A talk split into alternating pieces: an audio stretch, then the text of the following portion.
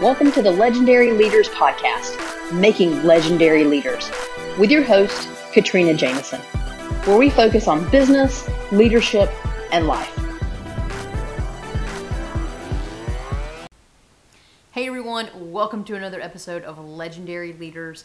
You are joining me for episode number two in a series of six where we are diving in and talking about meeting the needs of our customers, right?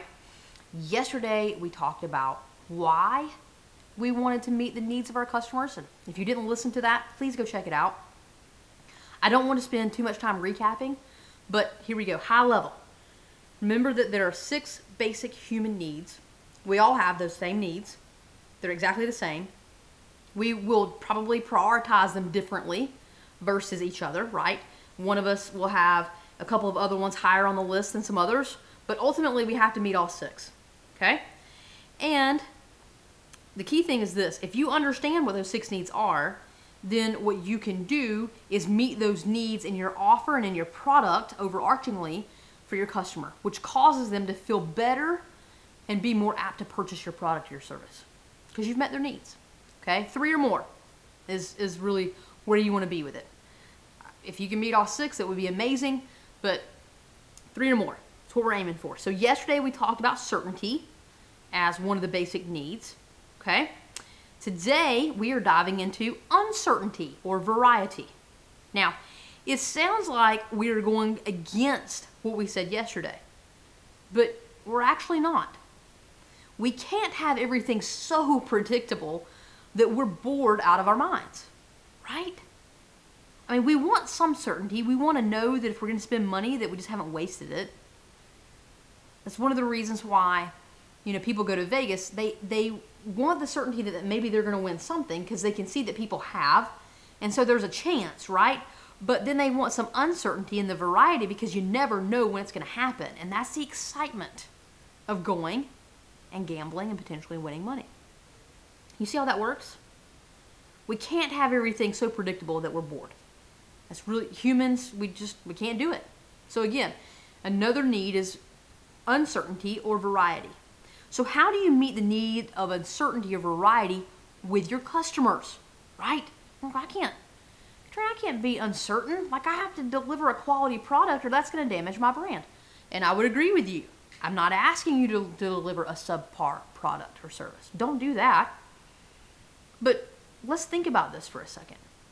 Let me give you some examples. What about a mystery sale? Now, if you're familiar with Black Clover, it's a clothing company. They're out of Utah. They that is most, mostly golfing apparel, right? That's sort of what they're known for. But you can wear it for anything. They've got some great clothing. Um, I have seen them through their advertising, and actually bought one just to experience it. Um, they do something where they have a sale several times a year, and you pay a fee for for a mystery box. Okay, and essentially what you do is you go ahead and you tell them their your sizes, right? Because you have to have some certainty in all of this. You have to be sure that whatever you're going to be sent is going to fit you, right? You need that certainty, otherwise, it's a waste of money. But you don't know what they're going to send you, you only know that it's going to fit. And so, it's super fun, right? Because you know you're getting a box, you know it's going to fit, so the certainty need has been met. But then there's some variety and some uncertainty because it's a mystery box. So you don't know exactly what you're going to have coming in the mail, and you get to open it, and it's a surprise, and you know it's amazing. So it's a perfect balance. And think about this as an aside as the owner of that apparel business, we all know that things, you know, seasons change, and so you have to shift from t shirts to long sleeve or whatever, and you're going to be stuck with leftover inventory. And so, what a great way to get rid of some leftover inventory and create some variety in the way in which you do it, right? It's pretty cool. It's a win win.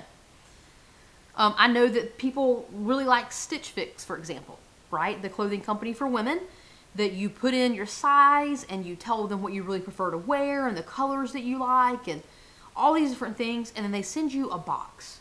And they recommend you know these pieces of jewelry and you know this skirt and this shirt and whatever.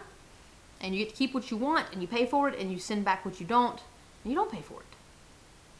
Right and so there's some certainty there because you've told them what you really like but then there's some variety because you don't know what they're sending you I mean, you're telling them I need X number of tops and I need a pair of pants. You can, right? You can do all that, but you don't know exactly what it's going to be. So, that's an idea. But what about some basic, simple things, right? What if you don't own apparel? I get it. What about surprising someone with a 10% off of their order after they place it, right? Not as a carrot to go ahead and make the purchase, but hey, because you bought this from us uh, and we appreciate it so much, here's 10% off of the purchase that you just paid for. I know that your credit card just went through. I'm taking 10% off, so you should see a quick credit. What? Who does that, right? Not as a carrot, but just as an appreciation. Most people do an appreciation of here's 10% off next time you come and buy something from us. So still, you're enticing someone to come back. No, I just gave you 10% back on your credit card. You didn't ask for it, but I just wanted to surprise you because I appreciate the purchase, right? I appreciate you being a loyal customer. It's pretty cool, huh? Or, uh, you know, what about throwing a surprise item in their box or you know, something that they've ordered, or maybe it's a surprise, something that you can send to them in, in through their email. People love surprises. How do you surprise your customer in a way that doesn't cost you a whole lot, but really the customer would appreciate? Anything that is above and beyond, right? Anything that you don't have to do, but you did do, can create variety. And it can create appreciation, right? So, you can do this when you offer a service by providing extra time with you or a free tool that they didn't expect to receive. We all need variety, which is why we get excited about these things, right? We get excited. We feel a little special, but we love the surprise of it. We love the excitement and the surprise. So let's think about this, this other example that, that I just thought of. Have you ever been to a restaurant and I mean, you're just hanging out, you're having a great conversation with your friend. It's just, it's a great experience, having a good evening. And the waiter swings by the table and says, Hey, we had a little extra taste of this dish back in the kitchen. I just wanted to pop it out. And I thought maybe the two of you could share it while you're waiting on your meal. You know, just a little side appetizer. Or they bring a little bit of a dessert out just because. You ever had that happen to you? I mean, I have.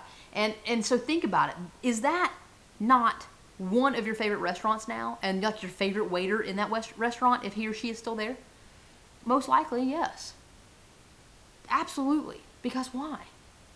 Because they they created excitement. They did something completely unexpected and it made you feel good and so you want to go back and feel that again. So here's the deal. Do something like that with your offer as part of your business something that's totally unexpected that can, can create excitement.